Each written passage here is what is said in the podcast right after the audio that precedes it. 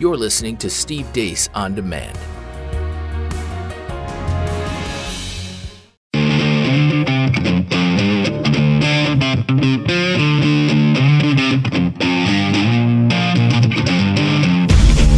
Lock and load. This is Steve Deace. The Steve Deace Show. And greetings, happy Friday. Welcome to the Steve Deace Show live on the Blaze on demand at CRTV where we love to know what you think about what we think. 888 900 3393 is the number. We'll be getting to some of your feedback in the next hour of the show on a Feedback Friday, which you can send to us one of three ways. Steve at stevedeace.com is the email address. You can look for us on Facebook. Just look for Steve Deace on Facebook and like us there. Follow us on Twitter at Steve Deace Show. We have a, a full house here today. Uh, you're used to seeing Todd and Aaron in studio. We've got a visitor, our very own Chris Pandolfo here from Conservative Review. Good to see you, Chris. Good to see you, Steve.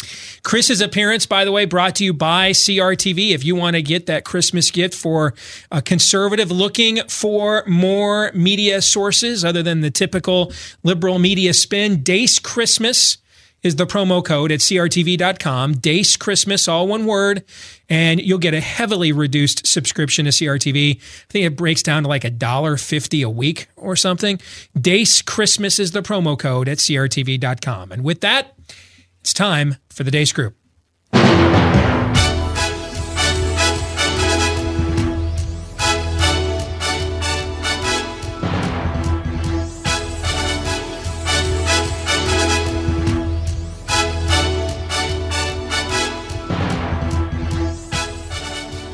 Your weekly look at the week that was begins with issue one collusion or confusion. Michael Cohen entered a plea of guilty in federal court yesterday for lying to Congress about Donald Trump's knowledge and his activity surrounding a business opportunity in Russia running up to the 2016 primaries. Here's what Cohen admits to lying about. Number one, the Moscow Project, as it's named in the complaint, ended in January 2016 and was not discussed extensively with others in the Trump organization. Number two, Cohen never agreed to travel to Russia and never asked Trump to travel for the project. Number three, Cohen denied an Russian government response or contact about the Moscow project. All those things turned out to be false, and now Cohen is on the hook. The bottom line is this the president's former attorney and basically fixer, while he was a paid agent of a presidential campaign, openly lied about the business dealings with a foreign government, hoping to gain influence within our government. At least that's what special counsel Robert Mueller is trying to make it look like. All right, so let's piece together some events here. Um, Cohen pleads guilty in US the US Attorney's Office several months ago. And that's the original plea agreement. That's separate from what happens yesterday. And then nothing is heard from the independent counsel for months. We go through an entire uh, an election with nothing uh, in the fall. And this is a special counsel's office that it's been good at two things indicting people on charges that have nothing to do with the original Russian collusion narrative, and it's a leakocracy. I mean, it it's got a hole in the wash tub, Emmett Otter. All right. I mean, it leaks constantly. All right. And yet suddenly, when it would be the most strategic time, you would think on the surface to leak with an election going on, nothing. We hear nothing for months. Then the president issues his written answers in response to the final uh, stage of the Mueller probe. And now all of a sudden, we see this course of events. We see after the president issues his written answers, we see Paul Manafort's second plea arrangement is vacated. He's already going to prison for uh, losing the first plea agreement. And now for a second second uh, slate of charges, he's going to prison for those now too, because the independent counsel's office vacated the plea agreement on grounds of dishonesty. Trump's attorney now enters a second guilty plea in a second jurisdiction, and this under the jurisdiction of the independent counsel for lying to Congress. Three things that are my dilemma here, and I was discussing them with folks on Twitter before we went on the air. And And let me just say this up front I'm not hinting at anything. You guys know me well enough to varying degrees. In the times you guys have worked with me, how long have I, how many times can you count on one hand how many times I've hinted at something? Yes, that's not really your jam. I mean, yeah, I, I won't. I, it's no. not, I won't never do it, but it's not my default. Okay, so I'm not hinting at anything. I'm trying to figure this out in real time because these three things are true. I believe they're true, and if you don't believe they're true, tell me. Okay, when it's your turn to go. But I think there's three things we know right now are true. Number one, no evidence has been presented to confirm the original Russian collusion narrative that that was peddled out there right after the 2016 election. No evidence has been presented to confirm that. That's number one. But yet, number two, a bunch of people are lying about something for which no evidence was ever presented to confirm. So why are they lying?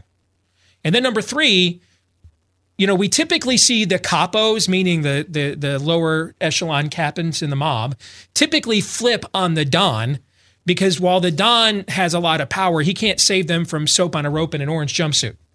All right. A president can. He's got absolute in the federal arena, absolute pardon power. So why would you flip if you're Michael Cohen? Why would you flip on the guy who can save you from anything Robert Mueller could throw at you? These are the three dilemmas I have. They don't make sense. They're all true, but yet the math doesn't add up as to what's happening here and where this is heading. And so, with that laid out there, everybody now gets their turn. And Chris, is our guest, we'll let you go first. Well, I think the key point here is what you said earlier: is there the media wants to turn this into evidence of President Trump colluded with Russia. President Trump tried to steal the election from Hillary Clinton. That hasn't been proven. There's still no evidence of that. Uh, I, th- I actually thought the president had a good answer when he was asked by, about this by reporters yesterday. He said, "Look, I, I was a private citizen when I was running for president. Even though I was or- organizing a political campaign, I was still a private citizen. I'm still a businessman. I have a right to try and have a business deal in Russia, and I did nothing illegal. And you can't really be mad at me for that." And I thought that was a great point. I don't know why he didn't say that six months ago. Uh, why, why is he, he just talking about this now, uh, as if it, it, it's um, been a surprise that oh he got found out? Why why are they lying in the first place? I have no good answer for that. Uh, I think um, we Because that's a perfectly reasonable explanation. Yeah. He has no guarantee he's going to win the presidency. And to be honest with you, 97% of the people who voted and analyze politics thought on election day he wasn't going to win. Exactly. Okay? So you can't blame a guy for hedging his bets, right? So why not give that explanation six months ago before the Mueller probe ever sweeps Michael Cohen's offices? Why not do that? Uh, if you're going to ask me to speculate, and I'm very wary of speculating, I don't like speculating, but uh, since you're asking me, I'll do it. Uh, he probably thought that if he admitted to anything related to Russia collusion, the media would season that narrative and use it to say, "Aha, you colluded," and we can impeach you now because uh, th- that's wh- where the Mueller probe is going. They're going to write up a final report. The report's going to lay out a case that he obstructed justice, even though he can't really do that as president of the United States. And they're going to make the case that he needs to be removed from office by the Senate and the House, the, controlled by the Democrats, Nancy Pelosi Speaker. They're going to try to impeach the guy. And so maybe in his mind, he just didn't want to give them any leeway to even make that case. And he wants to focus on his agenda. He wants to make America great again, pass Obamacare repeal, even though Congress failed to do that, pass the tax cuts, just get on with the business of governing. And he thought that this wasn't really a big deal and he could just kind of push it to the side and maybe he lied about it. I don't know if that's a good reason for lying. I don't think there's ever a good reason for lying, actually. I don't know why uh, his uh, lawyer lied to Congress. Um, and I, I don't think any of us are ever really going to know why. I do. Go ahead, Todd. I'm I'm I'm I do. anxious for someone to do the math because because very few people are even trying. Yeah, that's the thing that tis- there- there- me there's off. one side that's that's just you know peddling fusion GPS fan fiction, and then another side pointing out that it's fan fiction. I agree, it's fan fiction, but guys are walking into federal court and saying I'm going to prison. Why then? Why? Answer me why. because liars lie. They're, they're just liars. This is a total depravity issue. This is my Occam's razor. I, I, Steve, again, you are back in figure it out mode because of how well you're doing in both football and politics. The math will never add up. This will never be reasonable. Do you remember the audio? We the audio tape. I can't remember how we got it, but between Cohen and Trump talking about the deal for Yeah. to pay off Stormy Daniels, and they weren't even being direct with each other. They were, talking, you know, the thing we're talking about, the thing I'm saying. Yeah, I know the thing you're talking about. Th- that's just the expectation of Donald Trump. I mean, they they they speak in that code. There's that implicit, like I, I don't know what you're talking about, but just go take care of what we know we're both talking about. There's a- and then. A guy like Cohen goes on network television and is as confident in the extreme and says, "That remember that's who." uh, Says who? I these are these are liars. Just like you have been spending all of this time, Steve, trying to think connect the dots. They spend all their time thinking about how they can lie their way through life. These are just not good people. They lie when they don't have to because they're liars. And if this is something more than that, I listen, I I, I want to find it out. If he's guilty, that that it's better that for all of us across America, Republican, Democrat, whatever, that we know it's how their- deep this this, is- goes. But they're it's their natural habitat. Yes, this is a Rube It's- Goldberg it's a machine reflex- of lies. The That's what it reflex. Duran Duran is a lonely child. And- That's what you're telling me. Yes, and that's why we uh, keep putting these guys in there. This is a, per, a perjury 'cause trap built that's on a perjury not a trap bad explanation. built on a perjury trap. That's Yeah. the best he has. There's a lot there. Yeah. It's not a bad explanation. And I here's why I didn't settle on it though. But I, there's as good of evidence for this explanation as any, okay? Um, that we're just watching terrible people doing terrible things to other terrible people terribly. That's pretty much how we analyze the state of affairs in this arena on a daily basis. That's pretty much our our natural habitat, right? That's kind of what you're alluding to. Here's the only reason why I'm struggling to say that it's just that. Because they're not they don't don't they understand that lying about these things opens up cans of worms and wide sweeping subpoena. Would we know about Stormy Daniels if Michael Cohen wouldn't have lied to Congress about this? The answer is no.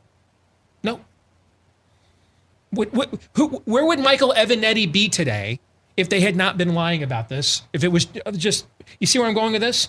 They are you telling me at the same time they don't understand being caught lying opens up cans of worms where now we can open up seven, eight, nine different what- fronts Steve, against you. You've read Steve, the Old Testament, Steve, right? Yeah, let me let me let me get in here. What have you already alre always said about Donald Trump though? He's Peter Pan.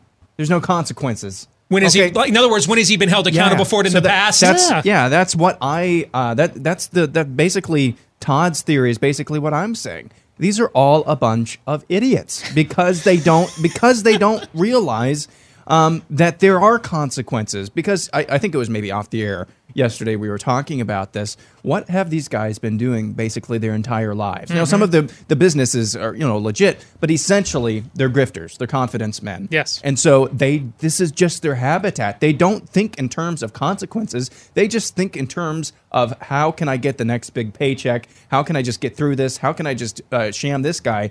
But then when they ran into the guy who ran ran the or ran the uh, Gambino crime family into jail, into the ground, they were like, "Oh crap, we didn't realize maybe that there were going to be consequences about this. This is just they dude, they just have a different worldview than we do. They have a different way of seeing the world. So when we look at that and we look at their behavior, we see how the heck can you do this? In what world can you do this? Okay, now I And think there's something to what you guys are saying In here, their actually. worldview, they're like, um, how do I get out of this? Or Yeah, how do I right. get the next big paycheck? Yeah. It's just a worldview issue. I think there's something now. Okay, this I, this does make some sense to me because I kind of think you kind of set it up, and he maybe filled in a gap because you're right. In Donald Trump's life, when has he ever been held accountable for anything at all? If this trophy wife puts on gets gets a little too much tread in her tires, I just go get the next one.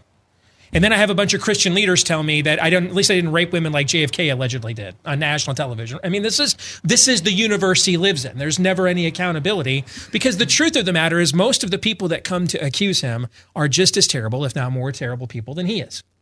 And he can usually use that as his foil. In this case, this is the thing our side doesn't well maybe they do get it. It just isn't it's just not good for business to say this out loud so we don't.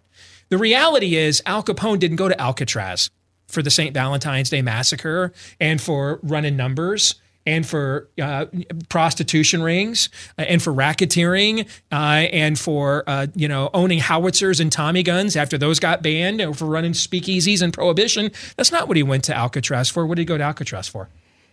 Tax evasion. So in this case, the Eliot Ness of this case, for lack of a better description, his job is just to get the perp by any. It doesn't matter. It, it, I mean, they, would they prefer to get him for what they think that he's guilty of? Sure, but if they can get him for any reason whatsoever, you that you love quoting the movie uh, The Untouchables all the time, right? The mission is to get Capone. Doesn't matter. Doesn't matter if it's a trivial charge. Doesn't matter if it's a tertiary charge. Doesn't matter if it's a made up one. Can, can, we, can we get this guy out? Right? Am I wrong? That was was that the mission in the movie? Just Yes. get the guy. So is that maybe what Bob Mueller is doing here? Hey, And- and this is whatever why people are mad tertiary, Mueller. and, and that's what they're mad about, right? because he he is the special counsel. His authority is really undefined. It's not clear. Which is why I hate how, this office because of what you just Exactly. said. Yep. But that's what gets people mad about Mm-hmm. it is they don't trust Bob Mueller because they think he's just going to keep fishing and fishing and fishing and fishing until he finds something. And it doesn't matter if what he finds is totally unrelated to Russia collusion. Even though ostensibly the purpose of the special counsel investigation was to find Russia collusion, right? Mm-hmm. If he finds anything that he gets rid of Trump, he, that's why people call it a witch hunt. That's why Trump calls it a witch hunt. But this is why the you're not old enough to remember this. We had this exact same conversation 25 years ago, just in re- or 20 years ago in reverse. The, the, the original independent counsel was appointed to go after the Clintons for Whitewater, yeah. and then they couldn't do it because McDougal, the McDougal, Susan McDougal agreed to go to prison rather than sing. And so now the sudden, suddenly it became about blue dresses and Linda Tripp when nobody knew who, what the hell a Linda Tripp was. You know, we were looking at the Rose Law Firm and, and all that stuff in the mid 1990s, and then it evolved from there. And and all the same things that were being said about Ken Starr then are being said about mm-hmm. Robert Mueller now, just by two totally different groups of people have flipped the script. That's all. And here's the issue: is what what as conservatives, how do we respond to that if Mueller finds something and it's totally unrelated to Russia collusion, but it's still wrong and Trump is guilty of it? Because I think we all recognize that Trump, as president, has done a lot of great things with the economy, with the tax cuts, and he's doing he's uh, really sticking it in the eye of the left as far as keeping them from accomplishing their radical socialist agenda. And so when he's the president, he's the guy in the office, and you're trying to defend him from this stuff. If something bad happens, but it's unrelated to Russia collusion, like how do we respond to that? Because the expectation, I think, of our base is that we defend the guy no matter what, because it's unfair that Bob Mueller has the power to just find whatever he finds. And on the other hand, it's wrong for Trump and the people surrounding Trump to lie about this stuff. If Trump and his lawyer didn't lie about anything, there wouldn't be an issue for Mueller to nail him on. But it, it, and th- there was no Russian collusion either. So the whole media narrative about Trump stole the election from Hillary Clinton that's bogus. It's unfair that Mueller's investigating all these uh, things with really no purpose to do so. But if he finds something, how do we handle that? I mean, for those that those that are pushing back on us for saying, "Well, Steve, yesterday Cohen pled guilty to co- coordinating some or uh, something with Russia and lying about it. How is there no evidence of Russian collusion?"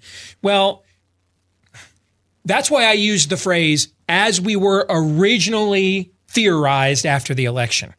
Clearly, he's colluding with them for some reason. Is it to build a hotel? Is it? To, but but I, but here's the thing: if the independent counsel could have gotten Michael Cohen to say under oath that I was talking to the press secretary of Vladimir Putin, which he did say he under oath. That's who he said he was talking to.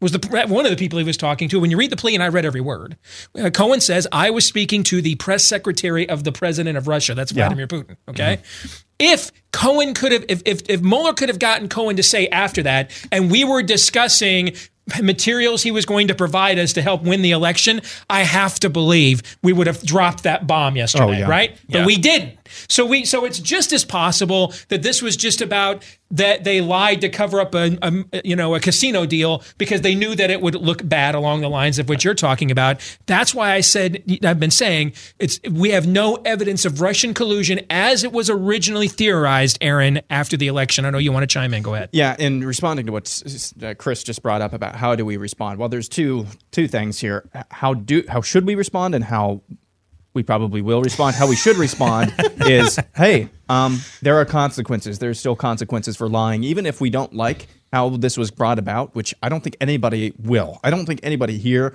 likes how this special counsel has been run. And I, I'm sick of it. But at the same time, I can't just sit here and say, well, because I hate the special counsel, that means that to Cohen and Manafort and whoever else, mm-hmm. but especially Cohen, just get to get away with lying. That's how we should respond. Mm-hmm. That's the conservative way to respond. Uh, how we probably will respond is we'll never forget this and uh, down with the, the down with the yes. um, government and uh, we hate Democrats and let's own the libs and CNN sucks. And then two weeks later, as T- Steve said yesterday, we're going to get a great jobs report and President Pence is uh, going to be president forever.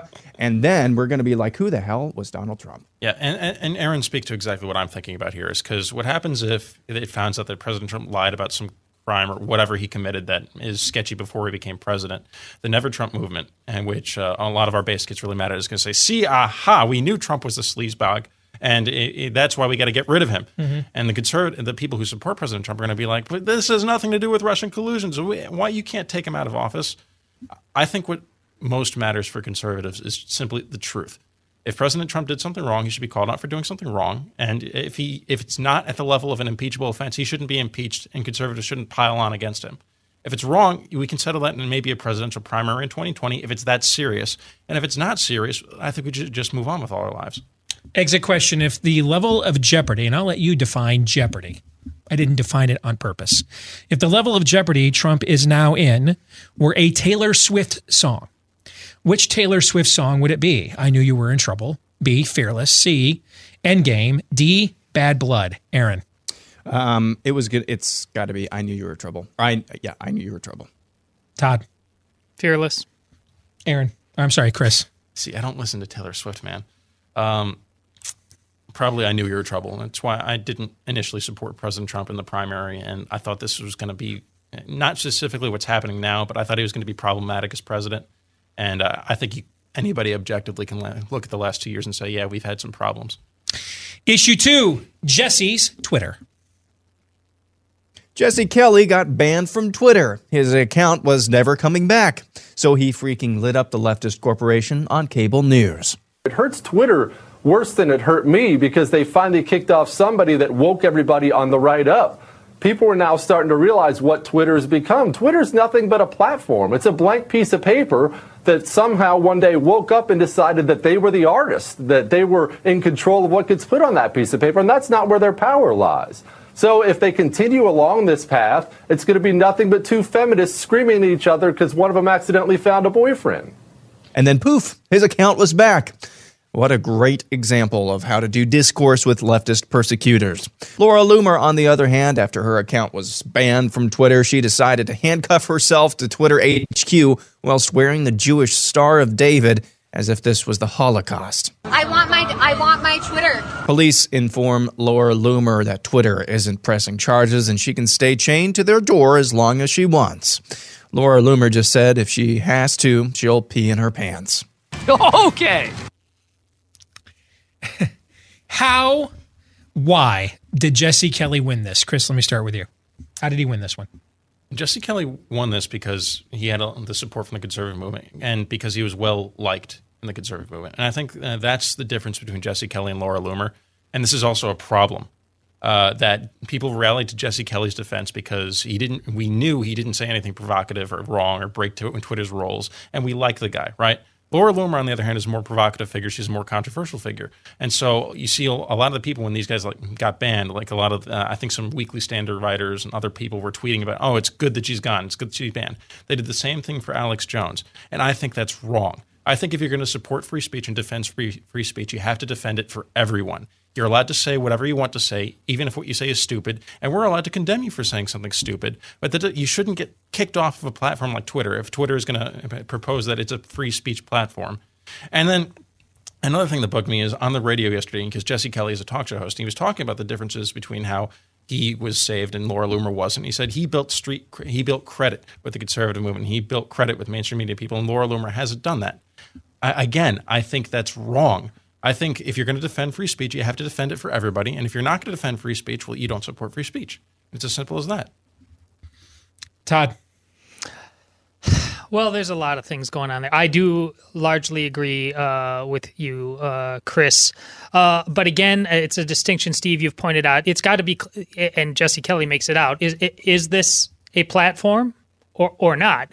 If it's a platform, you do have to uh, support free speech. If it if you're a private business and you decide you want to be uh, uh, ideological, uh, you're entitled to that too. But that uh, involves a different level of regulation, and this is where people are too easily going into what they think are supposed to be uh, the tribes they're going into, and you you, you make you make arguments that ultimately can't stand the test of time for your broader interest. If you because you know we we bring in the cake cake baker and the florist into this argument, and we want to talk about uh, uh, what um, uh, private businesses are. Well, we, we need to be prepared to to argue for uh, how far that goes, and if we're if we're um, if we're confusing the issue between what's a platform uh, and what is an actual an ideological business, I think we're going to confuse more people than ultimately we help in the end, including um, our, ourselves. So I, I'm I'm also concerned that there's this part of Twitter. There's, there's a conservative cliquishness within Twitter that just wants uh, and needs it a little too much. It is important to fight for the general nature of free speech, but I, I, as it applies to Twitter specifically, man, um, it would not hurt my feelings at all if if whatever is conservatism on Twitter just left it, including us. Uh, that's not a reality I'm uh, prepared to address tomorrow. But man, I, I, just this seems like an idol that we are gathering around, un- unfortunately, and um, it doesn't. It, it, this is not something that ultimately is going to be a, a, a, great hill to die on in the future. Uh, hey, you want to respond to that? I, I do want to. Go ahead, Chris. Uh, to speak to Todd's point, and that, that's what Instapundit basically did, right? Is Glenn Reynolds is a conservative blogger and he deactivated his Twitter account in response to Jesse Kelly getting banned from Twitter. And he's like, "Look, this platform hates us. Uh, Jack Dorsey hate, hates our point of view. They're not supporting us. They're going to ban us for stupid reasons. I, I'm not going to feed the trolls. I'm not going to be a part of it." On the other hand, is that the right response for conservatives? Do we cede another platform to the left? Because uh, Twitter, you know, there's hundreds of millions of people using Twitter. It, it can be a powerful tool for spreading a message and for creating narratives and uh, do we just abandon it, let the left have its way with it, let the mainstream media have its way with it, and go somewhere else on the internet where not as many people are there, or maybe we can't reach these people? Because that's what we've seemed to done in education. It's what we've seemed to done in Hollywood, where these are huge institutions that the left has entirely just taken over. Uh, is Twitter a place where we have to retreat from, or should we stay there and should we fight? Aaron? I think uh, Jesse Kelly won this uh, because he successfully, without being crazy, uh, unlike Laura Loomer, because Loomer did the same thing that Jesse Kelly did in blowing up a big picture of uh, Louis Farrakhan calling himself not anti-Semite but anti-termite, and with a caption that says "not banned," and then her picture of her uh, criticizing Ilhan Omar from Minnesota, saying banned. So she did um, she did the same thing that Jesse Kelly did, but she was just went about it in a completely cr- crazy, bat crap crazy way. Um, so I think Kelly successfully, without making himself out to be a, just a completely crazy person, pointed out the absolute fallacy, as he said, and I, I, you told me about the line from Tucker Carlson's show that if they continue along this route, Twitter will just become two angry feminists yelling at each other about accidentally getting a boyfriend. Um, that that's that is what I'm talking about. Pointing out the hypocrisy of not only their business model but the complete arbitrary nature of whatever their terms of service are. And so I think that's how he won this one. I thought the the one of the best lines of this week, and I brought this up when you weren't here, Chris, but I, I thought one of the best lines of this battle was your line. What is the service Twitter is providing? Yeah. Okay. Because they claim to have terms of service. What is their service? You know, they're not making the speech. They're a utility. Like they like your power company doesn't make the electricity, right? right? They don't make the water. They're a they're they're a platform for you to access it and they they don't get to say, well, you know, we think your particular religious views or socioeconomic views are so abhorrent that you don't get water uh, pumped into your home. They're they're not permitted to do that. Ma Bell wasn't permitted to say, well, Larry Flynt is using uh, his phone line to sell smut, so we're not going to give him one. They weren't permitted to do that. What is their service? They have terms of service for what service? They're, they're a platform. So uh, they if they if if they are they well that's the question are they a platform or an algorithm? Now an algorithm is a service. A platform is a utility. So if they're a platform, well, then they are exempted from the uh, the regulations of a of a ideological. You're saying if they're a publisher. Y- Yes, yeah. Uh, but if but if they are if they are if they're edit if they're not just a platform, but they are publishing and they want an editorial comment, and that's what their algorithm accomplishes. Well, then that requires a different set of standards and regulations along the lines of what you talked about. They should be they can make whichever choice they want. I believe that, mm-hmm. but they should be forced to make that Yes, choice that's and exactly and right. and not get this middle ground where they kind of sit here like some oligarchical entity. That that that I don't agree with. I think the point you're trying, the point you're making is corporatism is not freedom. Yes, there's being a corporation and then a corporatist. I would agree with that. All right. Well, yes or no? Quickly, are conservatives going to be welcome on Twitter a year from now? Yes or no? probably not. Aaron, No. No. I think the answer is actually yes. I do. All right, we'll come back. Obama unfiltered. Stay tuned.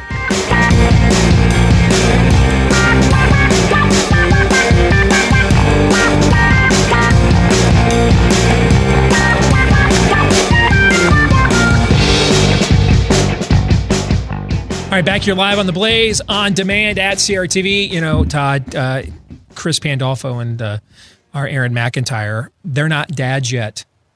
One of the things they're going to have to learn, though, is what's called the dad move. And there's multiple different levels of the dad move, but one of the primary dad moves, it requires you to get your kids to try and do the right thing when they really don't want to. Now, some may call this a trick. I, I really think that's harsh language. I wouldn't. I would maybe use more, uh, you know, a, a more genteel term. Um, no, I think scheme's probably too harsh as well. How about um, uh, ulterior convincing? You like that? Is that a good phrase? I, Ulterior I just convincing? call it yelling at them. Do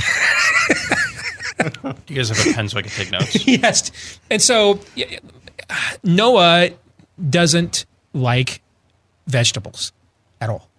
Hates them. He doesn't like anything but like three th- foods at a time. and, it- and it rotates, man. Yes. Like every four months, like every fiscal quarter, it's a new three foods. All right.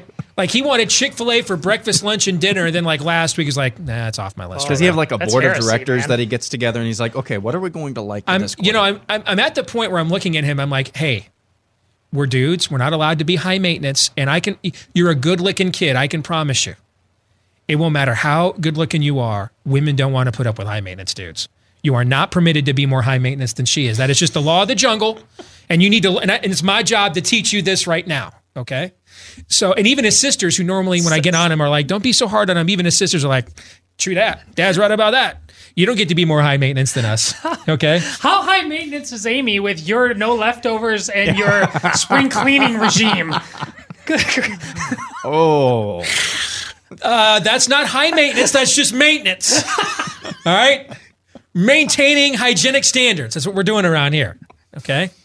Uh, so, you know, one of the things we got the Brick House nutrition box in the mail a few weeks ago, and Noah loves like those mean green machine drinks, which I am hesitant to buy because they're not quite naked. Oh, it has all the ingredients on, in it you want, and then there's this one ingredient, sugar, of which there's like a 700 grams. All right, which kind of defeats 700 a day. yeah, it, it, it, it kind of defeats the purpose of drinking all of that uh, wheatgrass when you're putting it down with 700 grams. kind of waters it down a little bit, you know.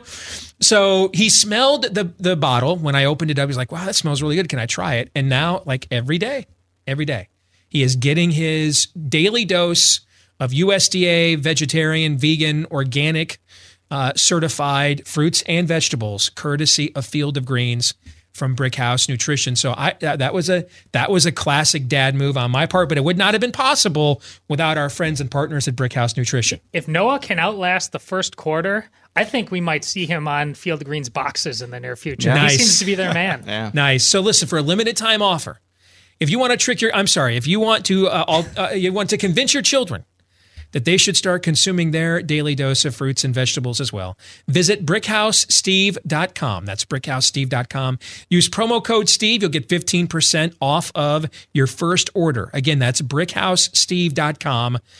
Promo code Steve, 15% off your first order, and start today experiencing a better you for tomorrow. All right, back to the Deace Group. Let's get to issue three Obama Unfiltered.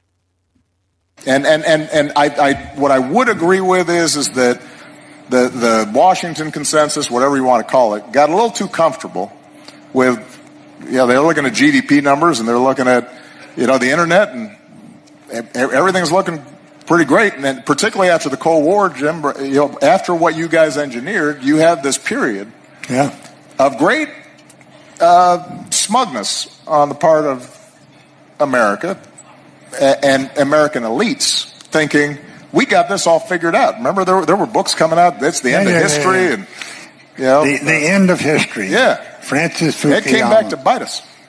So, I don't know, was that, that was, that was kind of a long lecture there. I'm, whether it was Cronkite or Brinkley or what have you, there was a common set of facts, a baseline around which both parties had to uh, adapt and respond to. And by the time I take office, what you increasingly have is a, a media environment in which, if you are a Fox News viewer, you have an entirely different reality than if you are a New York Times reader. Not only did I not get indicted, nobody in my administration got indicted, which, by the way, was the only administration in modern history that that can be said about. Um, in fact, nobody came close to being indicted, partly because the people who, who joined us were there for the right reasons. I was extraordinarily proud of the Paris Accords because, uh, look, I know, you know, uh, you know, I, I know we're an oil country, and uh, we need American energy, and, and by the way, uh, American energy production. Uh, you wouldn't always know it, uh, uh, but you know, it went up every year I was president. Um, and you know that whole suddenly America's like the, the biggest oil producer and the biggest ga- uh, that was me, people. I just want you to. so, so.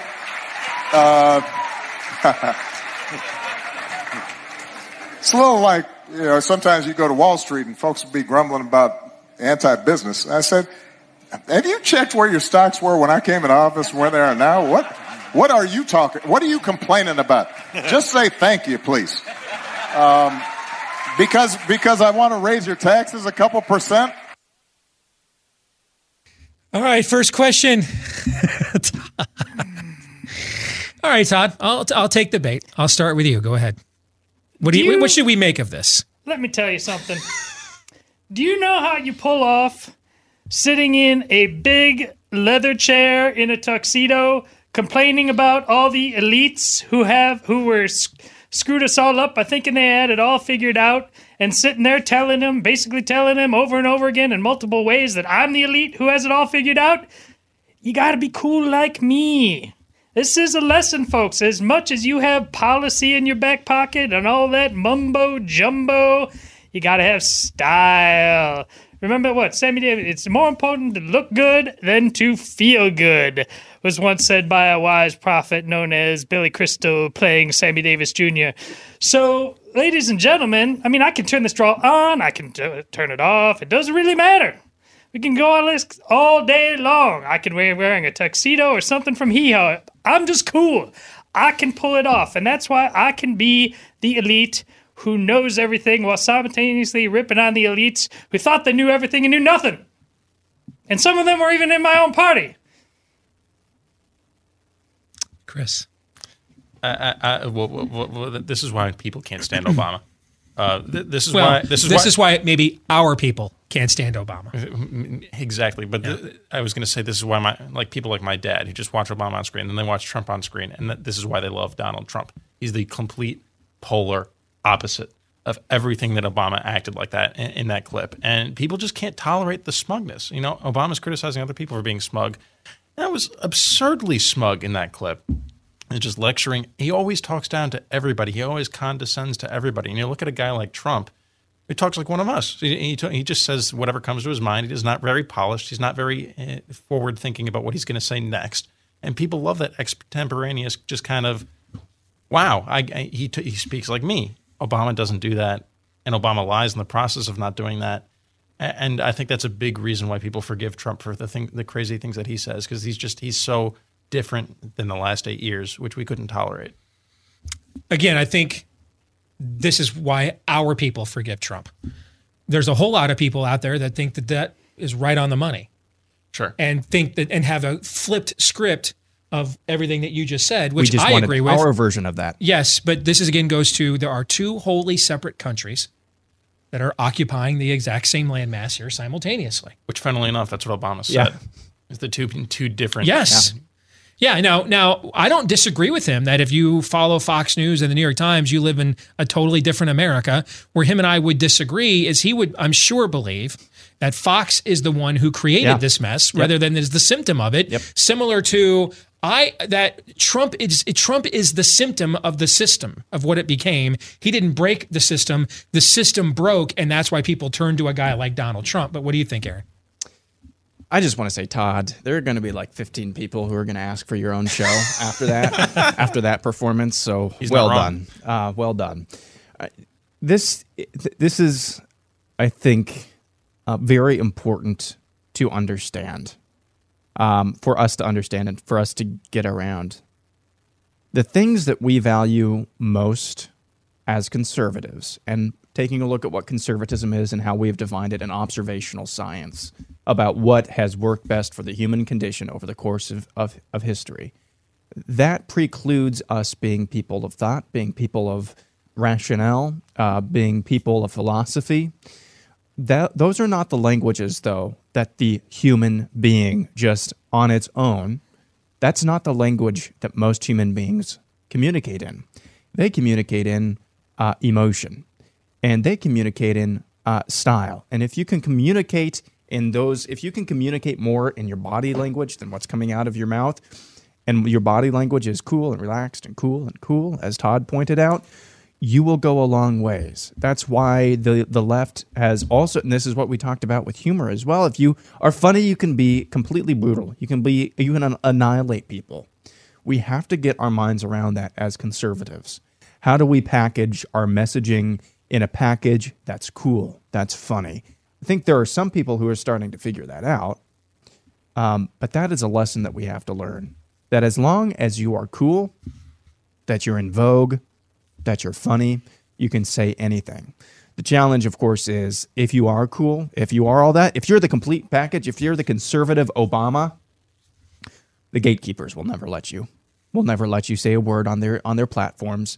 Um, and so that's that's the challenge. But we have to understand that that we are not we we cannot um, we cannot merely um, just uh, spread our message in terms of philosophy and good policy and all this and that. We have to be able to communicate emotionally, just as long as that um, as that message is rooted in. Our Yeah, people vote for people. They don't vote for formulas.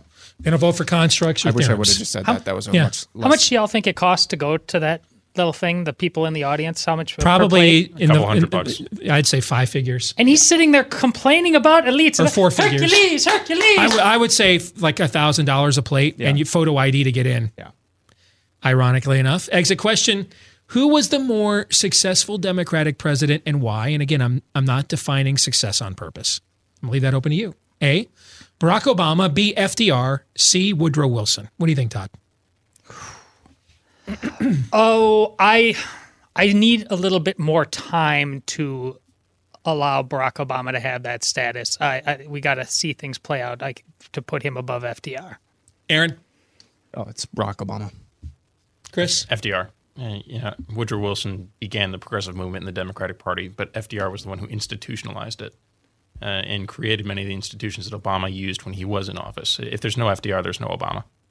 Issue four: Rudolph, the red-nosed racist. Huffington Post conceived, spent time writing, hours editing, and produced a 2 minute and 18 second video that they published surrounding the problematic social justice issues in Rudolph the Red-Nosed Reindeer. Issues like Rudolph's father verbally abusing him, All right, son, try it on. I don't wanna. Daddy, I don't like it. You'll like it and wear it. Oh, but Daddy. Santa berating Donner for Rudolph's nose, Donner, You should be ashamed of yourself. Donner's misogyny during the search for Rudolph. No, this is man's work. And the list goes on and on. Seriously, how do leftists live with themselves? That's got to be a terrible existence. By the way, Huffington Post, the number one news political site in the United States, and there actually isn't a close second. There isn't anybody on our side that, that competes with them. So, first question Are they serious with this? Or is this clickbait trolling? I mean, I mean serious. Like, do these people go home at night and behave this way? Or is this their version of, dude, this gets clicks and mama got to eat? What do you think, Chris? I think they're serious uh, about it in a way that they think that there are problematic issues and it's worth pointing out. It's worth thinking, people thinking about this. You know, it's this whole uh, ideology of oppression, ideology of intersectionality. And they think that you could take a pop culture thing like Rudolph the Red-Nosed Reindeer, and if we can read into our, our worldview into it to teach people about our worldview and make them think like us, that I think that's what they're doing here. And if they can get clicks at the same time, you know, why not? Meaning, do you Todd?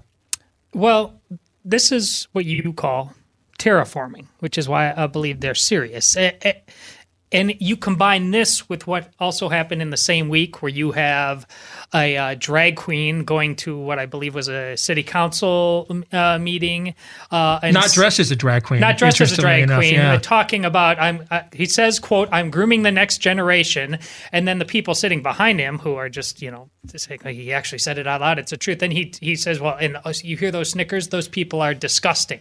They are absolutely terraforming a generation to just be so numbed. It, it's not just. It, it's not just one piece. You have to put it all together. And it's why they've taken over the public education and why they've taken over universities. The younger they get you, and, and they, they simply program you. I mean, all of us are programmed to, as Christians. Mm-hmm. Uh, we program ourselves to one degree or another to be uh, uh, prepared for for the life uh, that we are supposed to live. So it's not just coming at us at a million miles per hour. They are programming a generation to default uh, into seeing um, bigotry where we see insanity and a need for great love and mercy to rescue people. They are trying to reprogram young children, the children that Steve and I have, to think that this is the norm. It's absolutely purposeful. Now, and we've also proven in the some there. I, I wouldn't be surprised if clickbait on some level does exist for them, but we've also proven. I don't think the press that uh, is they could be doing so much more to actually get more people reading things, and they actually double down on their ideology. They are so the editorial meeting at HuffPo when this topic came up, you believe they're like, oh, that's really profound, and nobody snickered and was like, that'll that'll troll the conservatives. No, no. I, well, if I could get in, well, go ahead. Yeah, it can, no, be, it, it, can be both, but I think Aaron, quickly because we got to get to predictions so, as well. Having grown up uh, in an evangelical church, um, and Chris might be familiar with this mm-hmm. as well.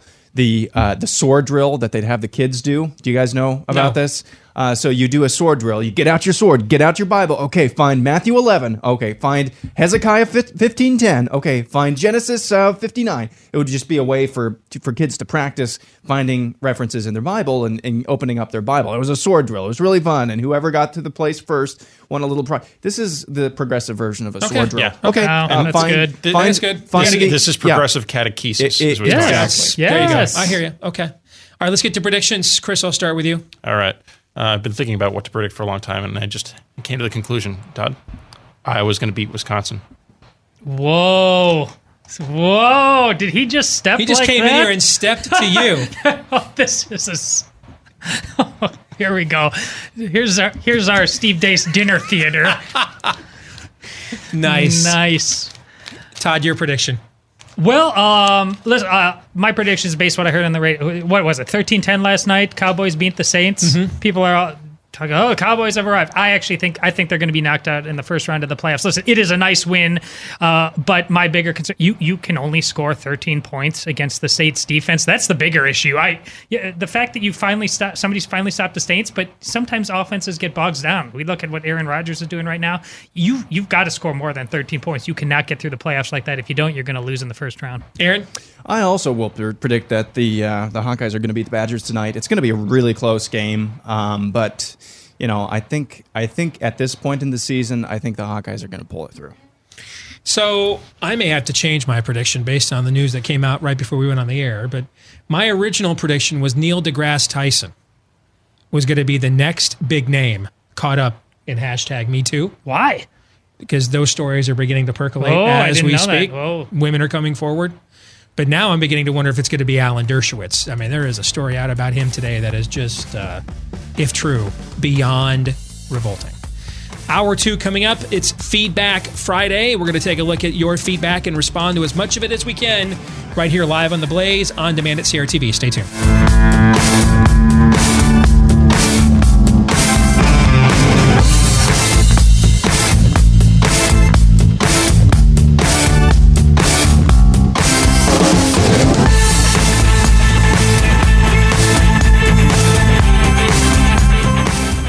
All right, back with hour two of the Steve Deace Show. Damn you and those vinegar chips, Todd. Live on the Blaze. You're welcome for those, by the way. It was from you? Yeah. Oh, I should have guessed. It's the millennial. He knows me. The millennial tempter. Uh, on demand here at CRTV. Chris Pandolfo is joining us here in studio. Came all this way just to bring Todd sea salt and vinegar potato chips. I mean, that's taken service a little too far, but we appreciate the. That's effort. how you win friends and influence people.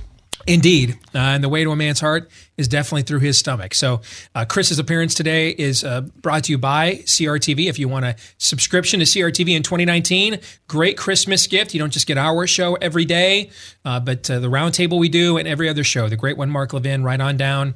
It is right now on sale for Christmas. Deace Christmas is the promo code at crtv.com. Deace Christmas. How much of a discount? Like a dollar fifty-two a week, I think is what it'll cost you throughout 2019 at Deace Christmas promo code at crtv.com.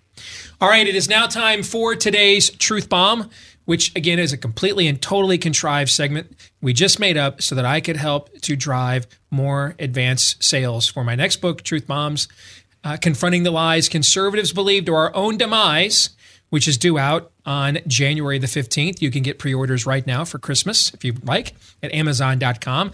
I know you had a chance to read this book, I Chris, did. and you thought it, you found it to be a commendable uh, mediocrity from what I recall. Uh, I really loved your book, Steve. I think there's a lot of important things in the book that people need to know about, a, a lot of things that others in conservative media aren't willing to talk about. And uh, I will have a review of your book on Conservative Review when we get a little bit closer to the release date. So be on the lookout for that. Now, interest of full disclosure, I did make one major change to the book. I had several people that I got uh, their response to it before I submitted the final manuscript to the publisher. You were on that list. And I did make one major change to the introduction of the book. Yours, I think, might have been the only person's uh, suggestion I took, actually. Uh, and I did make this change because basically Chris thought I was too mean to you guys.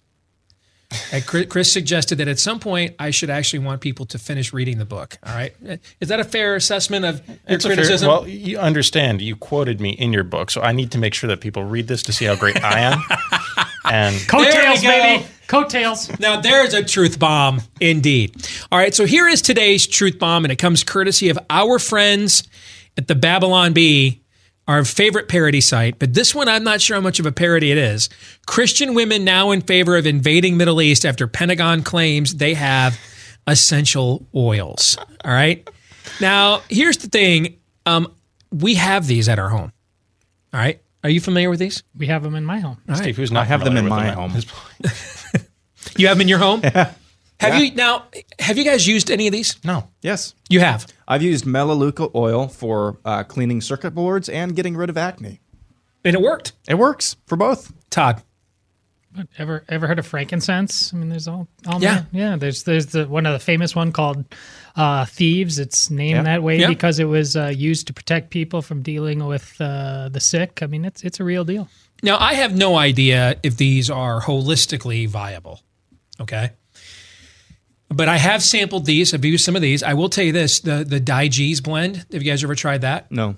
I mean, if you got an upset tummy and you're traveling or something like that, I'll, I've actually taken it with me on trips and I've been on the road. And maybe it's psychosomatic. I don't know. But And you know, I'm not prone to optimism anyway, so I'm not I'm not, you know, I've got my weaknesses, but I'm not really vulnerable to psychosomatic solutions cuz I'm kind of of the mindset of when is this going to fail me next? I'm a total depravity kind of guy. you know, so I'm not prone to believe that cuz you handed me something it's going to work. My mind works the exact opposite. I'm I'm from Missouri, you got to show me type. You know, so I, I've I've used the the DiGize one and it's worked quite a bit. They've got one it's uh deep relief, you know, kind of like a natural oil version of a of a Ben Gay or a Gold Bond kind of cream I've used. I have no idea what you're talking about. You, you don't. Just way over my head. Okay. Well, you you're clearly just not as embedded in evangelical I'm not subculture. married, is what it is. It's pretty sad that the Catholic over here like totally gets this, and our millennial evangelical kid over here is just completely and- out of the loop on this right now. and now. this is one of those things also like uh, home birthing my four kids were born at home with like you will have evangelicals catholics you will have like tree worshippers and things like that doing it really you, the, the streams cross in this world in very very interesting ways Um, who was the gal that used to host the daytime talk show where the white guys who thought they were black would go on there and yell at each other? And uh, oh, there's one of my favorite '90s rock songs, uh, Ricki Lake. the Remember Ricki Lake? the Oh, yeah, Steve Deace she- Show? Okay. yeah they got No. they got midwifery yeah Yeah, I Amy and I actually considered doing the home birth thing, and then an advocate for that in Iowa gave us a video to try to close the deal on it, and I it it, it forced me to watch Ricki Lake give birth, and uh, that's an Yeah. amazing video yeah, it is it is not just that it's Yeah, not just I know that video. It's not just I've seen it it is. It's, a, it's an act, it's called the business of giving birth. It includes her, but it's an actual movie about the business of giving birth over time, and it includes yes, Ricki Lake for what, however many minutes, but it's like a hour and a half got- long documentary. I got I got much more much more of a look at Ricki Lake than uh, I was planning on, you know. And uh, Maury Povich jumped out of the bush and said, "You are the father." And uh, yeah, we we went to the I mean, hospital. I- I- we had all three of our kids at the hospital after that. Steve, I'm, I'm just hearing about it, and it's too much for me. So- Yeah, you don't don't. If they if, if you guys if you, when you guys eventually get married, all right, and if your wife is into this and she comes to you and she and tell her she sold you already, because there are good reasons to do it. All right, and if they just would have taken yes for an answer, but the fact that they compelled me um, to watch Ricki Lake give birth, I, I'm I, I was I was out. Chris, we were going to watch a movie tonight after the Iowa game. We were. and if you make me watch that, I'm leaving. Yeah, we called those faces of death when we were kids. um, now, now, and, and, and we watched guys with on PCP jump off buildings. Remember those videos? Oh wow! Now it's uh, now it's watch Ricki Lake give birth. No, a Where- where- what of were we life, even talking about? Your book. Essential oils. We started about essential oils, and then we lost half the audience, and then All right, so I, I know these things get panned. I just wanted to say truth bomb. We have them in our home, Yeah. and I have used them at times.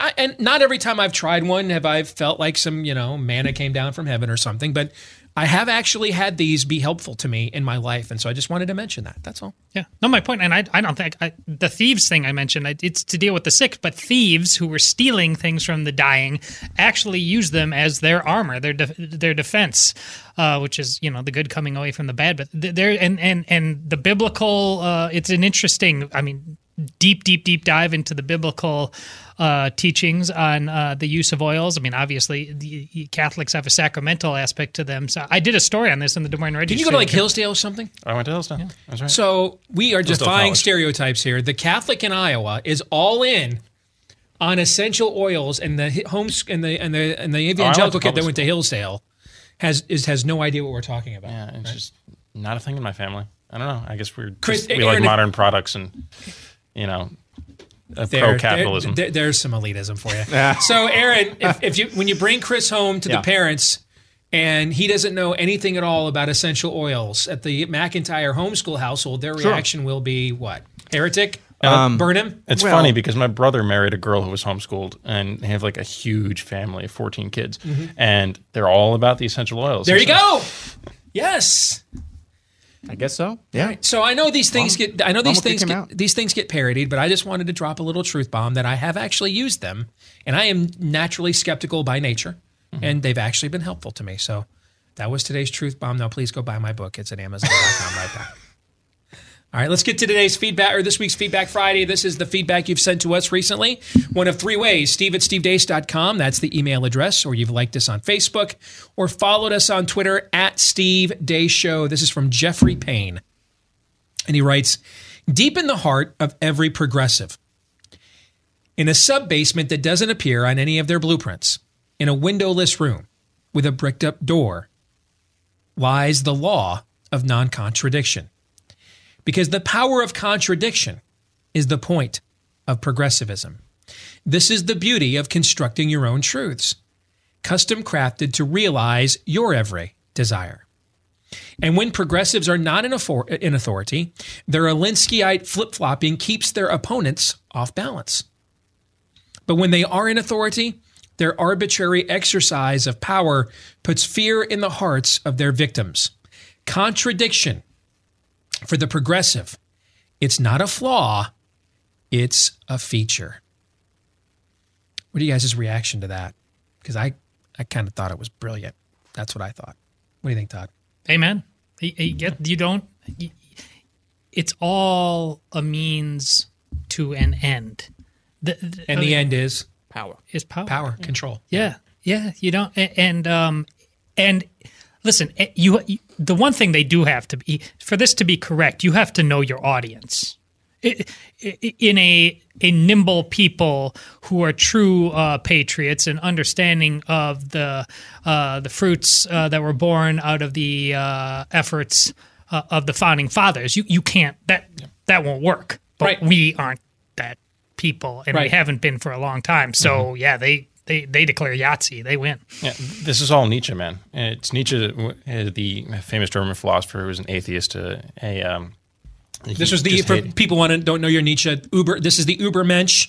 This was an influential thinker. The idea of a master race yeah. was influential to the Nazis. Uh, the notion that God is dead and we have killed him. Those mm-hmm. that kind of. Uh, his whole idea was the whole history of philosophy. Every philosopher who's ever come before me. Uh, philosophy is not actually about seeking truth. They just invented their own truths and tried to convince people to it. Mm-hmm. Truth is like stars in the sky. You can just pick your own star, and that's the one you want to follow. And the will to power is your ability to convince other people of your truth. And so there really is no truth. There's no objective truth. It's power that all is all that matters, and it's exactly what he's saying in this email. So. Yeah, and Nietzsche Nietzsche is always going to be right so long as your worldview starts and ends with the human being. Mm-hmm. Um, yeah, and and that's that. Yeah, you can just pick and choose your own truth. I thought that Jeffrey Payne that that was who mm-hmm. wrote that yeah, that was that was profound. It is not only a feature; it is it is the essence of, of progressivism. Let me let me say this though. I agree it is the essence of progressivism, but I also believe it that I, it, it's not its kryptonite because progressivism isn't a political ideology. I've been trying to tell audiences this for years. It's a religion. Yes. Uh, and it's the it is the spirit of the age. And the, it, the only thing that defeats a bad theology is a good theology. You are not going to defeat progressivism. Even if you had the Republican Party wasn't in and of itself a scam, in my opinion, it would not, even in, even in a pure grade form, it'd be better at holding it back. It wouldn't do things like fund its own political enemies, which it does now. Mm-hmm. Okay. Meaning it, it, wouldn't enable its destruction, but it, it, it could not defeat this. This is, this is a, this is, and, and Jeffrey Payne articulates this in the note. You, this is Genesis. Uh, you know, Gen- this is the garden, is what this is. The, you know, ye be like God. You have your desires satiated. You decide for yourself what is right and wrong. God is holding back on you, or isn't worthy of being followed or worshipped, and you make the decision. Yeah. Okay, and so even even a even an adequate political party operating with integrity within its own ideology, in and of itself, would do a better job of holding it back rather than enabling its conquest. But it would not defeat this because this requires a, a singularity, a transcendent institution, uh, in order to confront its its um, its stepping to an invasion of the transcendent, and that is the church. Uh, that notwithstanding, though, we aren't we we are the church as believers but we're not the church at the same time. Meaning we we are we we we, we are the priesthood of every believers which todd may or may not necessarily care for that line of thinking but i can't come up with a better um, description.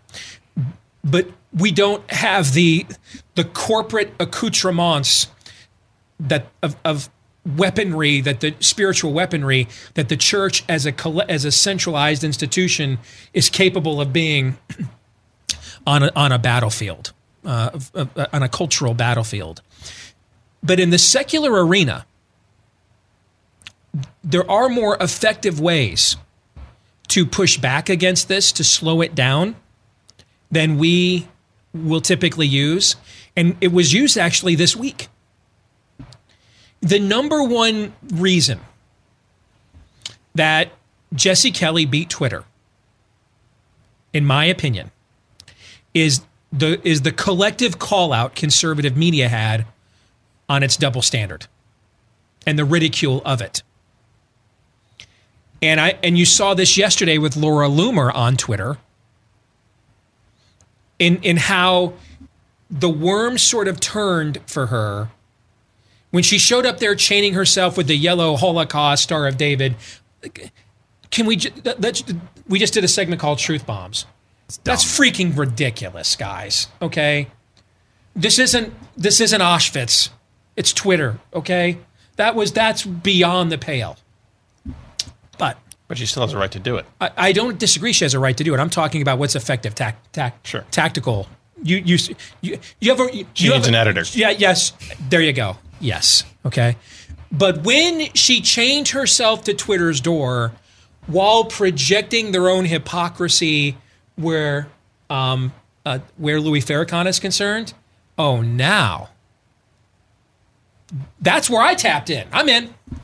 Now, see now now you're waging the right fight. The reason political correctness was created was and, and this swept college campuses when you guys were little and Todd and I were on a college campus. C- political correctness was created to avoid the possibility of ever losing arguments to people like us by never ever having to be confronted with the failure of your own standard or the fact that you're bathing in a double in a, in a double standard or hypocrisy. And so to avoid that, I just call you a racist, misogynistic, homophobic bigot. You're beneath contempt. You're not worthy of debating. And therefore, you have no standing to challenge me on any level whatsoever. And if you cut through that and point out the hypocrisy, the hypocrisy that and, and, and then you ridicule it at the same time. And the reason why that's an that's the most effective tactic in the secular arena is because, as you've heard me say on this show before, most of America is not conservative. It's not communist either. Most Americans really don't care about any of the stuff that we're arguing at the Huffington Post about on a daily basis. They don't care. They don't have the they don't have the luxury of caring. They don't have even if they had meaning they they got bills, kids, distractions, and then even if they didn't have those distractions, they lack the discernment to care because of what the state is of the centralized church in America today. And and what you typically find is whichever side appears to be pressing the advantage in the culture war on the other side alienates that swath of Americans that don't want to have to make a call. Which is why 10 years ago, the how's my gay marriage impacting your gay marriage and why can't two people love each other? These were very effective tactics because people like you and me, Todd, were making people that don't want to have to make decisions on these issues. We were compelling them with marriage amendment votes to make decisions on an issue they want to not they want to just avoid. Well, we're not the ones doing that now. They are. They're the ones with bake the cake bigot. They're the ones with throw this person in jail. They're the ones with, hey, you can't own a business and we take your own home away. They're the ones on offense in the culture war now. They're the ones forcing most Americans that don't have the discernment nor the luxury of, of, of having existential opinions on these issues. They're forcing them to. They're the ones they're the ones now on the march. And so we're the ones that are now the benefits of the backlash vote. We're the sympathetic figures now. That's what the Chick and this really began with Chick fil A six years ago. And when they went after Chick fil A and they huge, they were going to take Chick fil A off the bowl game in Atlanta and get rid of it on every college campus. And it wasn't going to be in any major cities. It's the number one fast food chain in America today. And is it the number one fast food chain in America today? Because people go there specifically because they appreciate their support for spiritual causes. You think that's what it is? No. No. Great chicken. It's great chicken. and you know what people hate? Compulsion. Yep. Yep. And the left, they view, we were viewed as the ones who were compelling people to make decisions and take stances 10, 15 years ago. The left is the one doing it now. And that's why pointing out the double standard, see, this was an effective tactic for them. You know, I it, it, guys like Alan Colmes. remember him with Hannity and Colmes before he passed away, and that was remember year. Alan Colmes would go on America Family Radio with Bryan Fischer from the American Family Association and ask him, Brian, has your wife ever given you a blowjob? He would literally say that on the show. Why? Because the point of saying that to him was, well, you've practiced some some sexual deviancy. So who are you to deny a gay to two people that you or believe are a sexual deviant uh, for having? They use these sorts of yep. tactics all the time, and they were devastatingly yep. effective. We get to use those now. And we get to point out. So Jews are termites, but this Jewish woman over here who thinks that um, you know ISIS throwing gay people off of roofs is a bad idea gets banned. See, they're the they're the they're the ones now on offense. They're the ones in hegemony in the culture. They're the ones using the levers of power to push their particular cultural agenda. We're the counterculture now. We're the alternative now. Mm-hmm. And we're the ones because and may, not and I don't necessarily agree with it. I think a lot of it is abrogation. I think a lot of it is because we've sort of surrendered. But whatever the reasoning is for it, we're not the ones forcing most of our neighbors to make decisions on these issues anymore. The cult, the rainbow jihad and the cultural Marxists are. And so the, it's, it's a devast, just like they devastated us with our hypocrisy, like Mark Foley, you know, creeping on male pages and Larry Craig playing footsies in, you know, public bathroom stalls while we've got the evangelical president unpopular with the Iraq war. Those sorts of hypocrisies, they use those to devastating effect against us. Well, we now get to use it against them because mm-hmm. they're not willing to live by their own standard either. And the more you can point that out, and point out. Now, the difference between us and them is it's the reason we can't live by our own standard because it's not our standard. That's why we need a savior. We're not inca- we're not capable of being sinless. If we could, we wouldn't need a savior. That's the and that's that's the antidote to our own hypocrisy is to point out, yeah, I'm broken. That's why I needed to be saved. That's why I'm being put back together again. Don't don't follow the Tao of Steve or the Tao of Todd or the creed of Chris. Mm-hmm. We're we're nobodies. The difference in their case is they they don't want to follow their own standard because their only standard is I have control over you and can make you do whatever I want to do. And so the more that you can point that out, the more you can point out that hypocrisy. That's a devastating tactic. You watch Twitter's stock share plummet this week. Why? Because most of America is not conservative, but it ain't communist either. You guys' thoughts on that? The only thing I would add is it is devastating right now, and I think it has the potential to be devastating in the future. But uh, the real test for us as Christians is if we we won in the case of Twitter, but but uh, we need to do this regardless of whether we get the outcome we want. We are there to testify to the truth. Outcomes are ultimately for God. Uh, there's going to be some suffering on the end of this when it doesn't work, but we're going to need to do it nonetheless because it's our job to testify the light in all seasons. Yeah. Uh, I, I, would just add that uh, to speak to your point about we're in the counterculture now. Christianity has always been most successful as a countercultural movement. Indeed, and yep. Uh, yep. that's how it took over the Roman Empire because mm-hmm. it's a better way to live. Mm-hmm. So it's intolerable living under the left's uh, or the progressive worldview, you know, which is uh, whoever has the most power gets to order the other people around because people are all sinful and people all want to take advantage of other people, even if they don't think they want to. They do the things which they do not want to. Right, and Paul talks about that in the New Testament. Uh, so the other thing is to fight back against that, you shouldn't adopt the culture of the world's tactics to do it because Christianity can stand on its own. If you're just truthful, if you treat people honestly, and if you're forthright about your sin, you're going to defeat it regardless. Mm-hmm. And it, that takes faith to believe that. Uh, but we know that, that that's what is true. We will conquer without having to uh, adopt the tactics, the, the, the sinful means of which the world just uses power to abuse another. Uh, uh we're, we're free not to live like that. And I think that's that's the mistake we made. We we we argued moralism, not Christianity. Yes. And the reality is none of us are righteous, not a single one. No one is good but God. Um, we we argued we argued moralism, or to be as fair to our side as I can possibly be, we didn't we allowed them to corner us into arguing for moralism. You know, one of the things I used to hear Christian leaders say a lot, and it would drive me insane, is don't use the Bible to make your arguments. That's stupid. It's it's it's beyond stupidity. Okay. And the re- let me tell you, can I just tell you the truth? Sure, I can. I'm going to anyway, whether I can or not.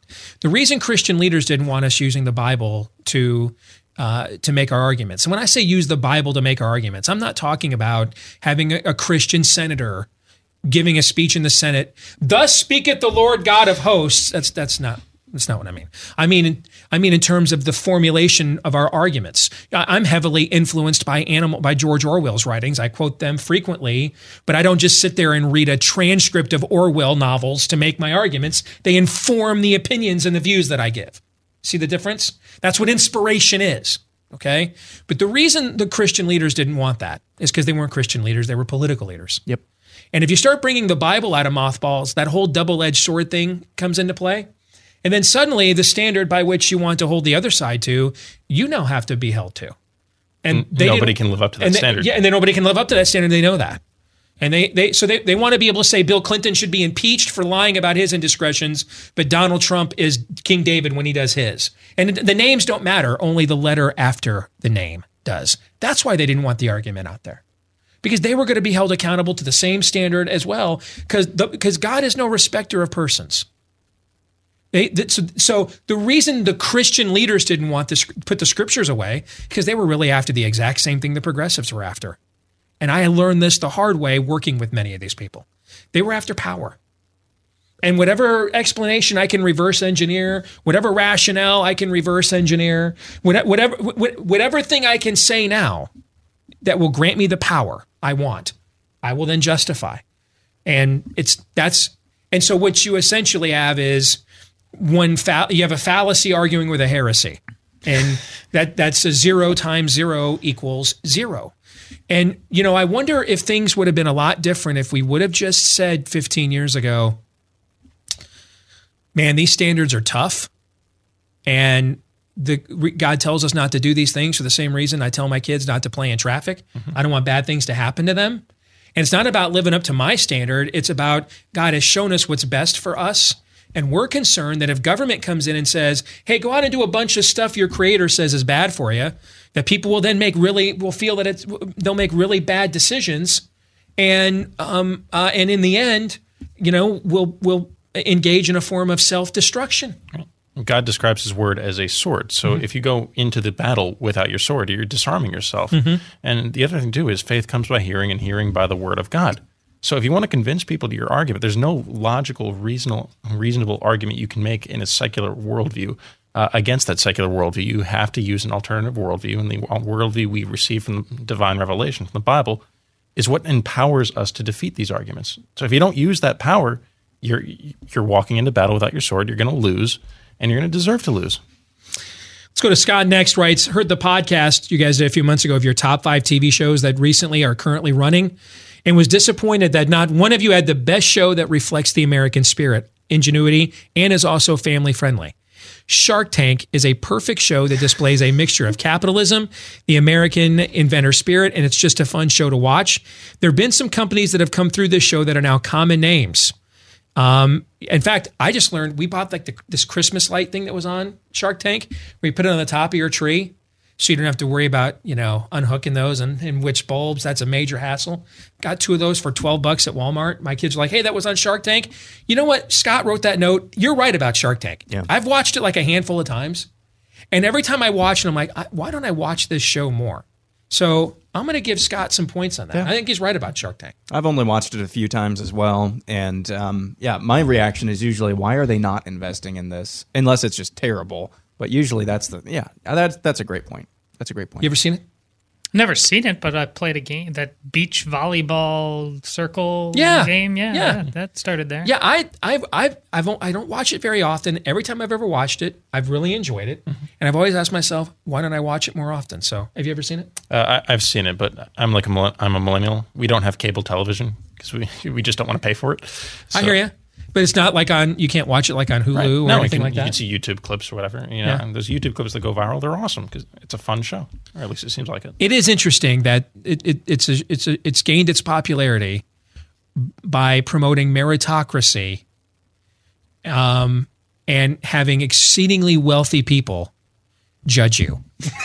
I mean, I can't think of two things that more fly in the face of the spirit of the age than meritocracy, number one, uh, instead of victimology, and then two, extremely wealthy people then get to judge you harshly if need be. So I guess it, it deserves a medal for just for that, if nothing else. We'll come back more feedback Friday in a moment.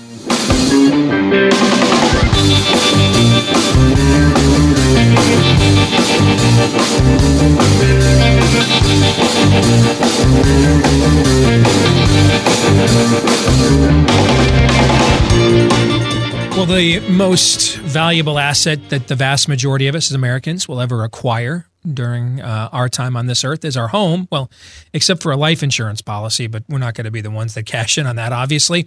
So it is, while we're still vertical, uh, it's definitely our home, particularly the equity that's in our home. And, and nowadays, a lot of those home title deeds are online making them easier prey for criminals than they would have been 10, 15, 20, 25 years ago when they had to go down to a county recorder's office or a title deed office even show ID. Of course, that's racist now uh, to demand ID, but back then we like required it, and, and, that you know you didn't have to worry about whether somebody was going to you know uh, take away the equity in your home, and that you would go to the you know get that HELOC uh, to pay for the new roof or uh, your daughter's your princess's wedding, and suddenly, poof. That equity's gone. You didn't worry about that 15 years ago. We got to worry about it now because home title fraud is the latest criminal scam that fraudsters are utilizing. And especially if you are somebody owns uh, a lot of rental properties, so you're managing a lot of uh, home titles at the same time, or if you know somebody who's retired and maybe not the most technically proficient, and uh, that makes them especially vulnerable. Not to mention the fact that if they've lived in that house for a long time, they've probably paid it off, and or have more equity in it than the average homeowner in America does. So you want to protect yourself, you want to protect your loved ones. It's just pennies a day via home title lock. If they detect any sinister activity at all, they've got a virtual barrier around your home's title. They will look into it, take care of it right away. And you don't know, your home's title may already be vulnerable, might already be compromised. Here's how you can find out. It's free to find out.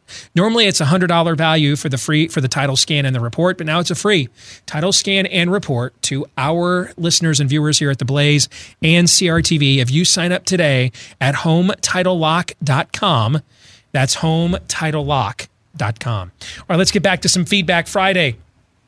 This is from Ryan. He said, Recently, you guys had a conversation of what makes leftists and especially millennials think the way that they do.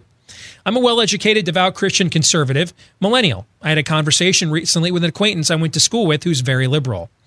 That shed some light on this conversation. Typically, when I converse or debate with this person, the conversation ends when we drill down each time to the same existential worldview difference we have, which is presuppositionalism versus relativism. This time, however, I had to walk away from the conversation even earlier in the development of it because we couldn't even get to that point. He, being well educated, was making arguments like Democrats have become more centrist and Republicans have gone more radically to the right in the last 20 years despite, for example, Bernie Sanders being an avowed socialist and nearly winning the Democratic uh, primary for president last time. Being a Christian who believes in the depravity of man and the necessary election and regeneration by God uh, to reach men's hearts, I can only conclude that there is no rational explanation for the positions espoused by people on the left. For when you willingly reject the truth, you have no alternative but to espouse a lie, which is inherently irrational. The more they reject God and His truth, the more irrational and inexplicable their positions and thought processes will become. That is from Ryan. Who wants to comment on that? Well, this is why Ryan's exactly right, by the way. But this is why what I was saying uh, before we went to break is there is no rational argument you can make. You have to have faith that the power of Scripture, the power of the Word of God, is can stand alone and to reach people, and that's the only way that uh, you can reach people. Faith comes by hearing, and hearing by the word of God. Uh, if you don't use these tools that God has provided to uh, proclaim the truth, if you don't share the gospel, which is the good news, it's the truth. It's a better way of living. It's a it is a worldview that makes sense of all, this evil and all this violence and all this sin that people can't explain rationally that is the only way you're going to be able to reach people. Uh, it's the only way that you can articulate how the world actually is because everybody else who doesn't believe that has a different worldview. They see the worldview as working entirely differently, and they're going to come to erroneous uh, conclusions because they believe in a lie by definition because they don't believe what's true. Well, this same person, while, while parroting that he, his movement is going to the center, would have no problem labeling himself a progressive and uh, latching on to all of the progressive issues that he admits are changes that must be made in the name of justice. So it's incoherent from the beginning you're duty bound at, at, the very least to point that out to him and and uh, leaving the conversation knowing that mm-hmm. you know he, he's a fraud at least on that level. He simultaneously is okay with it, having it both ways, and to that extent, the only person who's going to get pat- that level of mania is what Chris is talking about. It's the gospel. Yes, and this is why we always talk about the fact this is a this is a theology. I mean, what what Ryan is talking about is I've got a classmate who's very well educated. We're friends you know, we don't we don't have to hide who we really are or what we really believe for one to one another. And yet, even our his level of high education and the personal relationship we have cannot pierce this chasm between us.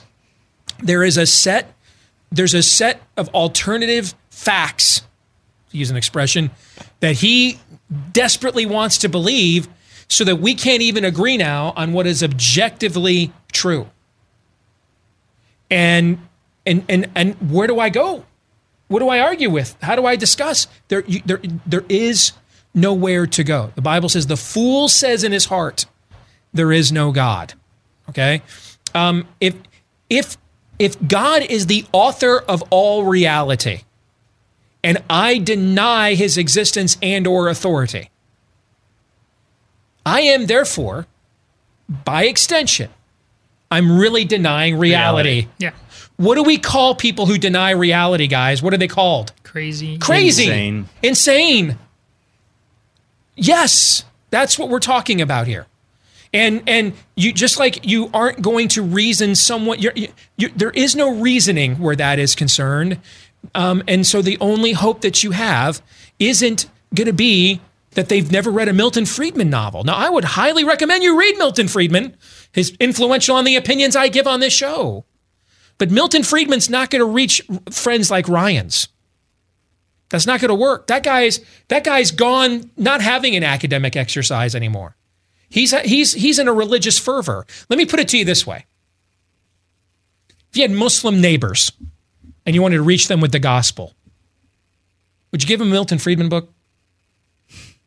No. No. Well, Steve, that's different. No, it's not.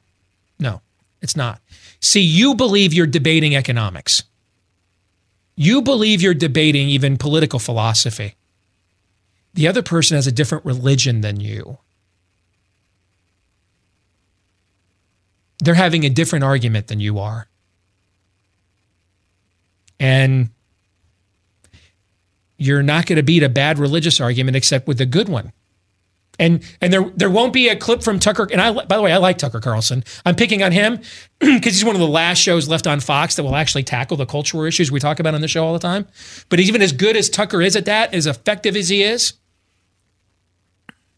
he's not reaching somebody like Ryan uh, or some, uh, somebody like Ryan's friend because Ryan's friend has already accepted a reality that cannot accept mm-hmm. the reality Tucker Carlson is talking about on Fox News every night. This is why uh, applying what you're saying to politics, uh, you, there is no such thing as really as a persuadable voter anymore between the Republicans and the Democrats. It's not about trying to capture that independent in the middle. It's why mm-hmm. you have to turn out your base because mm-hmm. there's only a set number of people who are going to be receptive to the message you're peddling. Mm-hmm. There's a set number of people on the other side who are receptive to their message, and the winner is going to be which one of them turns out more of the people who are listening to them. Not which one of them is, has a more convincing argument to sway the people who just haven't made up their minds. I don't think there I mean, have you guys ever really met somebody who didn't make up their mind on an issue they were informed about? No. No, I haven't. Yeah, yeah, I have. And that, yeah. that, that's what it is. Yeah, I, I that's ex- and that's something we've talked about on this show a lot recently. Chris is the lesson we learned from the Obama years is that it's not about winning a majority of the vote; it's about winning a majority of those who actually show up to vote, and those are two totally different things. And you saw in the Obama years, the media and the White House perfectly frame arguments in order to create an electorate more that that gave them the best chance to win. All right. And meanwhile, you've got you've got Karl uh, Rove on Fox News every night in 2012 telling us Romney's going to win because he won independents. Here he's, and he did win independents. He became the first American president ever since we started doing exit polling to win independents and lose the election.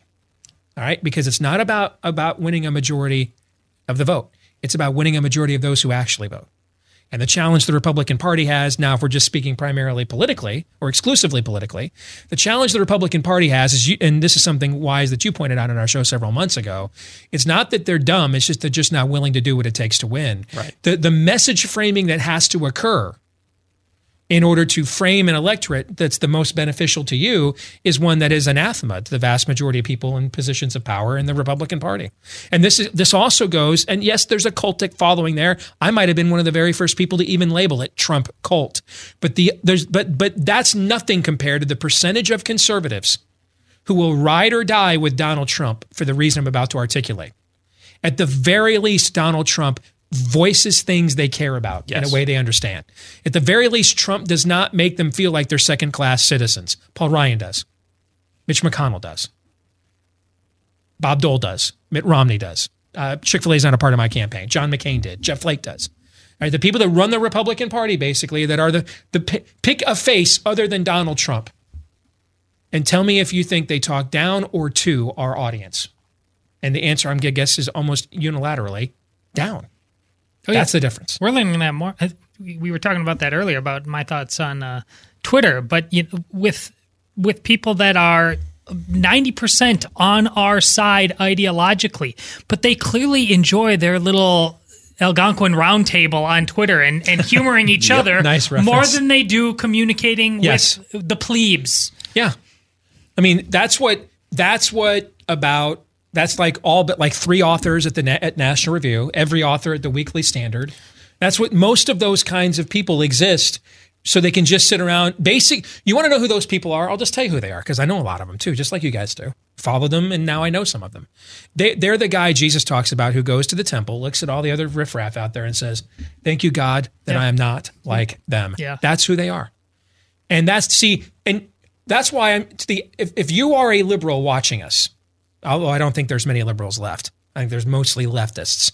But if you're if somebody of the opposite persuasion politically, because we do hear from several people that like to tune into what we do here on our show because they feel as if we will give a conservative viewpoint minus the tribalism, and they're genuinely interested in essentially what the other side thinks, if not gathering uh, intel or doing recon. All right.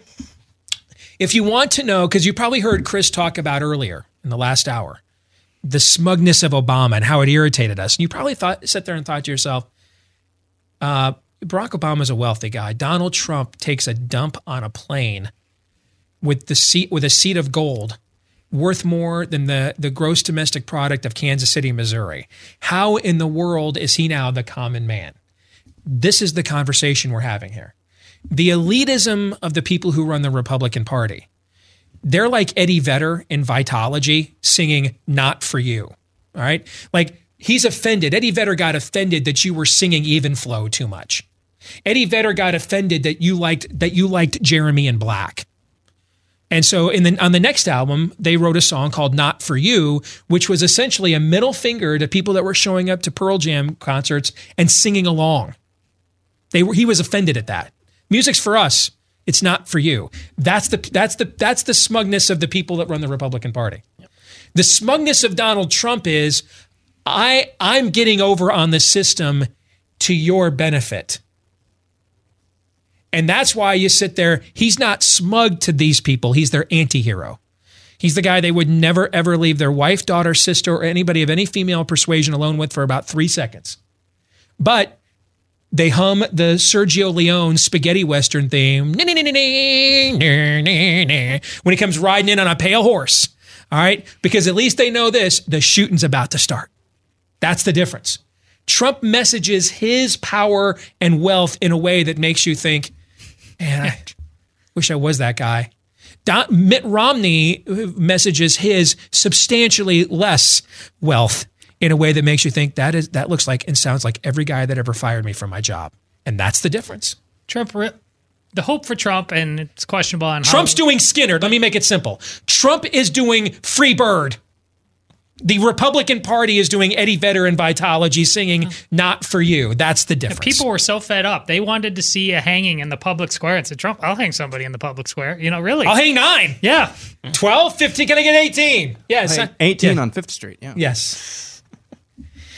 We got time for one more? Yeah. Um, regarding a recent conversation you guys had about why people seem so willing to believe outright lies in our culture today, I think there's another angle to consider. This is from Brad.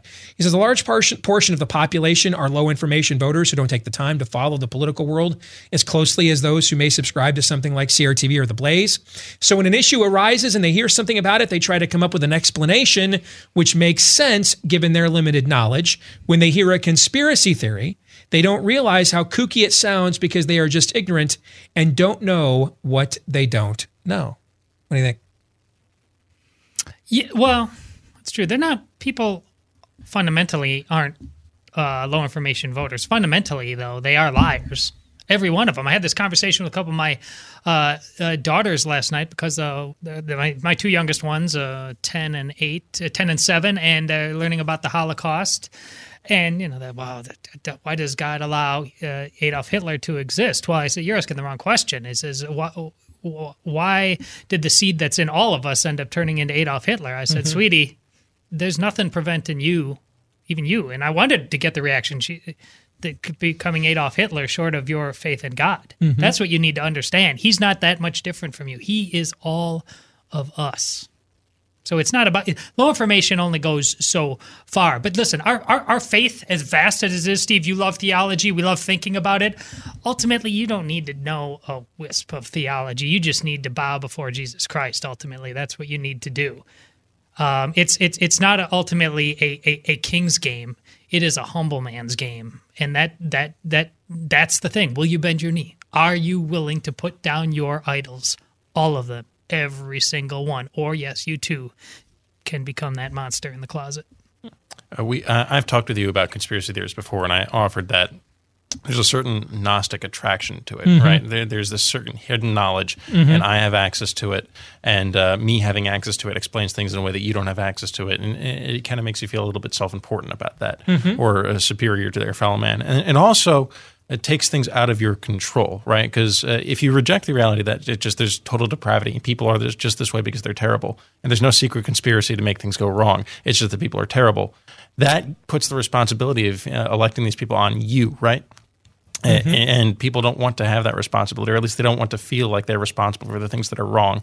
And so they blame it on some secret cabal of, oh, we just, uh, we couldn't win this election because we weren't articulating. It's not that we weren't articulating our values in a way that makes sense to people, or we weren't turning out the people who need to vote for us. It's that uh, the Democrats rigged the election. You know, and I'm not saying that they don't do that, by the way. I, I'm just saying that that's an example of what you might call a conspiracy theory that uh, explains something, an outcome that you don't appreciate or you, that you didn't want. Uh, Since I quoted Orwell earlier, you're basically saying we love our Goldsteins, we love Yes. our snowballs. Right. The the the the straw man that is responsible for why we suck at what we do Mhm. or why our idols fail us and it can't be because our idols are fake and phony and have no power, but it must be because some other third party has robbed them of their greatness. Like Trump's always a victim, he never does anything wrong, right? That's well put. Yeah. I think that I think there's a lot of that. I, I get all the time Republicans can't win because of the media. Until three weeks ago, last Tuesday, there were the fewest Democrats in elected office in American history in the last 87 years. So, how do you rectify that with Republicans can't win because of the media? The about if you look at the total viewership of the people who run who watch the morning news shows on mainstream media, I, I've done the math. I wrote this column for the Washington Times several years ago before I came to Conservative Review. It's like 12% of the people that voted in the 2012 election. Okay. This is a fallacy. Now, now I'm not saying that the liberal media doesn't have real power and influence. If it, if I didn't believe that, I wouldn't spend as much time pushing back on it or working for a company like Conservative Review or The Blaze where we counter that narrative. I'm not, but see, that's the fallacy. This idea that I'm not saying they have no power or, but they, I'm not saying that at all, but they don't have the absolute power that we claim. That's not true. If they did, And, and, and yeah, of course, they were all in the tank for Obama, and then Obama's party lost 1,100 elections in the eight years that he was president of the United States. So we got to reconcile those two facts somehow. How do we reconcile them? We are we're, we're victims of media bias, and that's the only reason we lose. It doesn't reconcile it. That's mythology. That's a fable. That's that's that's fan fiction, like Russian collusion. Chris, good to see you. Thanks for joining us. Thanks Everybody have a great weekend until Monday, John 317.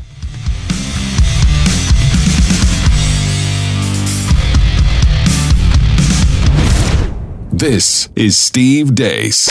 on the Blaze Radio Network.